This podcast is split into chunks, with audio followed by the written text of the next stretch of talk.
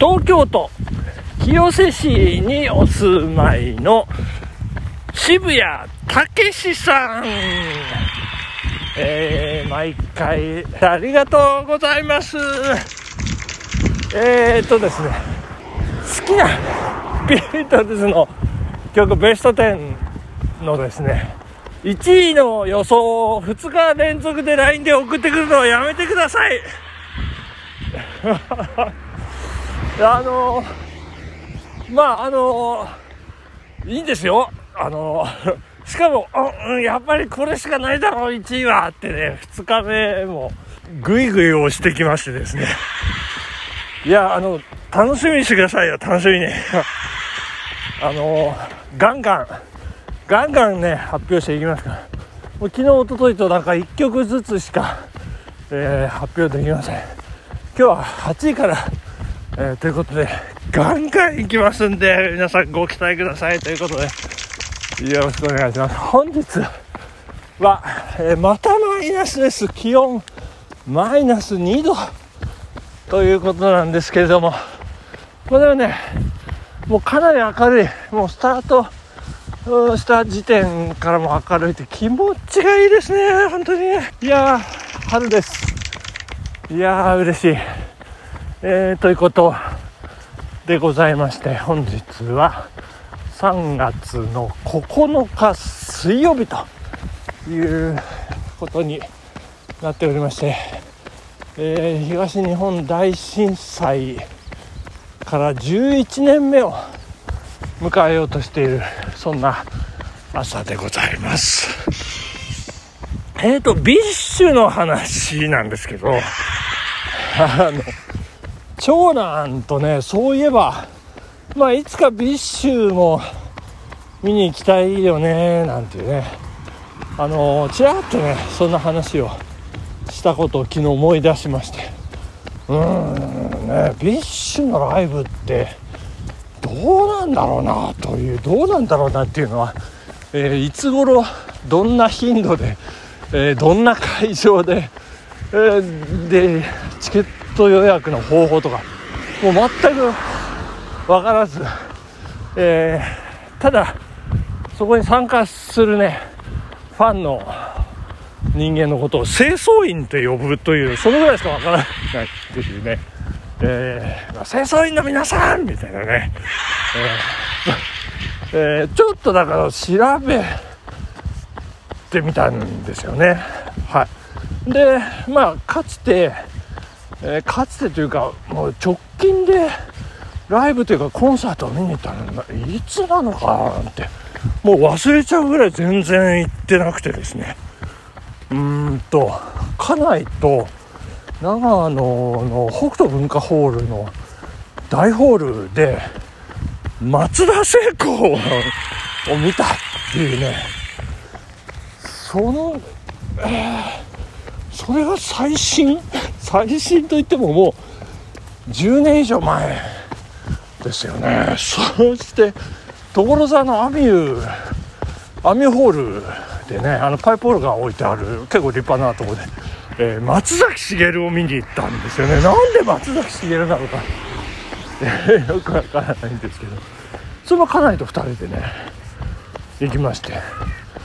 あとあそうそう直近はね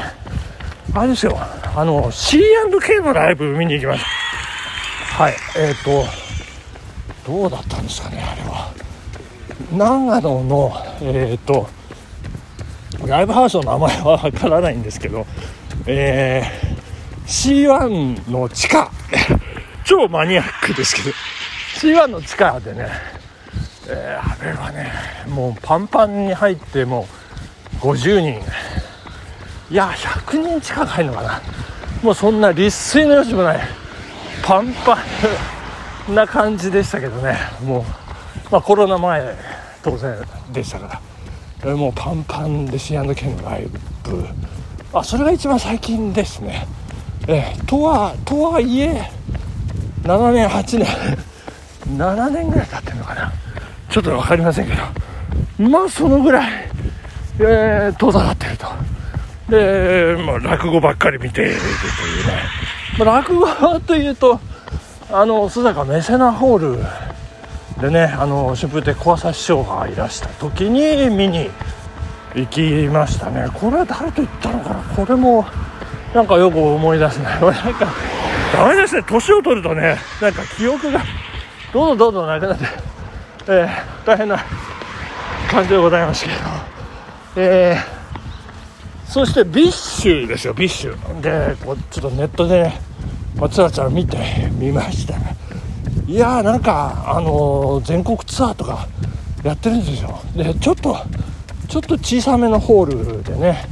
でちょっと小さめの都市で2022は回りますとか言って2月もう先月ですかもう着々と進んでいてもう終わりなんじゃないかっていう、えー、感じなんですけれども。もうなんと金額が1万円超えというねすごいですよチケットのね料金。で多分これ予約開始すぐなんか埋まっちゃってるんじゃないかなっていうような雰囲気ですよ。先行予約がどうのこうのってねもう事細かになんか方法が書いてありまして。なんかもうマラソン人気のあるマラソン大会のエントリーみたいなね、まあ、そんなまあそのねもう毎年長野マラソ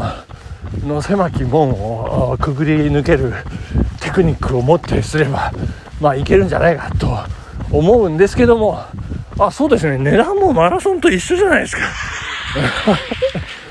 まあそんなレベルだなと、ね、いうふうに思ったところでございますけれども。そして、えー、小朝師匠のねお弟子さんで、えー、女流落語家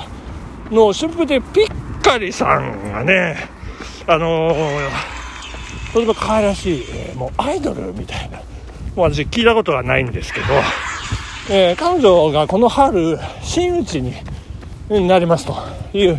真打ち昇進ですということでお披露目のなんかディナーショーディナーショーなのかな？ちょっとわかんないですけど、えー、2月の12日に予定されていたものが、えー、彼女が、えー、新型コロナウイルスに感染したということでちょっと延期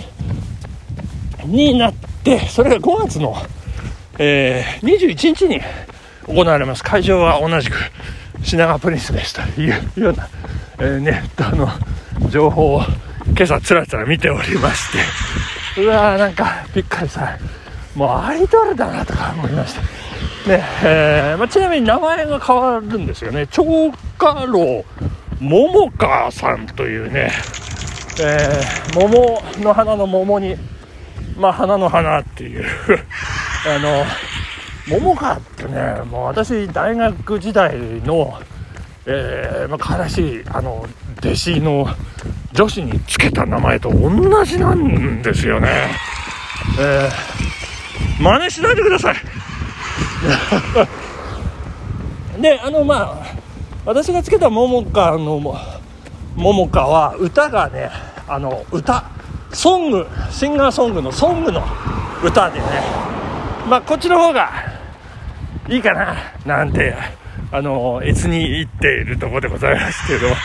長家老桃花さんはね長家老の「花」と桃花の「花」で花がかぶってるじゃないですかっていうね、えー、文章教室としては、えー、よろしくねみたいな感じなんですけど。そしてそのディナーショー、まあ、いくらするのかなと思って値段を見たらですねなんと3万3000円っておかしいじゃないですか。おかまあおかしくないのか、まあ、そのぐらいの、えー、なんかアイドル的な人気があるんでしょうね、まあ、どんな落語をするんでしょうかねちょっと。あのまた聞いて後ほど皆さんにねこんな感じで、えー、お伝えできればいいかなというふうに思っております。好きなビートルズの曲ベスト 10! お待たせいたしました。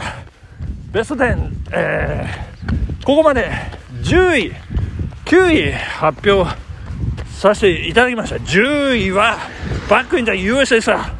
9位は Hello, Goodbye ということでございまして。さあ本日は8時からどんどん発表してまいりたいと思います。第8位は。ロングワインディングロード。これはホワイトアルバム。えー、1968年11月、えー、リードボーカルポール・マッカートニーということでございまして、The Long and Winding Road ジャッジャージャッジャージャージャー。もうなんかオーケストラのね、荘厳な響きとともに、なんかもう大団円というかね、もうエンディングにぴったり荘厳な感じ。これ私入社以来うちの会社の長野本社の朝の始業前の BGM でずっと流れている曲なんですね。でこのチャロンガンドワインディングロードが終わると いよいよあの始業時間になりますよというようなね。じゃじゃじゃじゃーっていう感じで。うわ仕事始まるということで。時間も終わりになってまいりました本日ごめんなさい。本日はここまででございます。皆さんお元気でバイバイ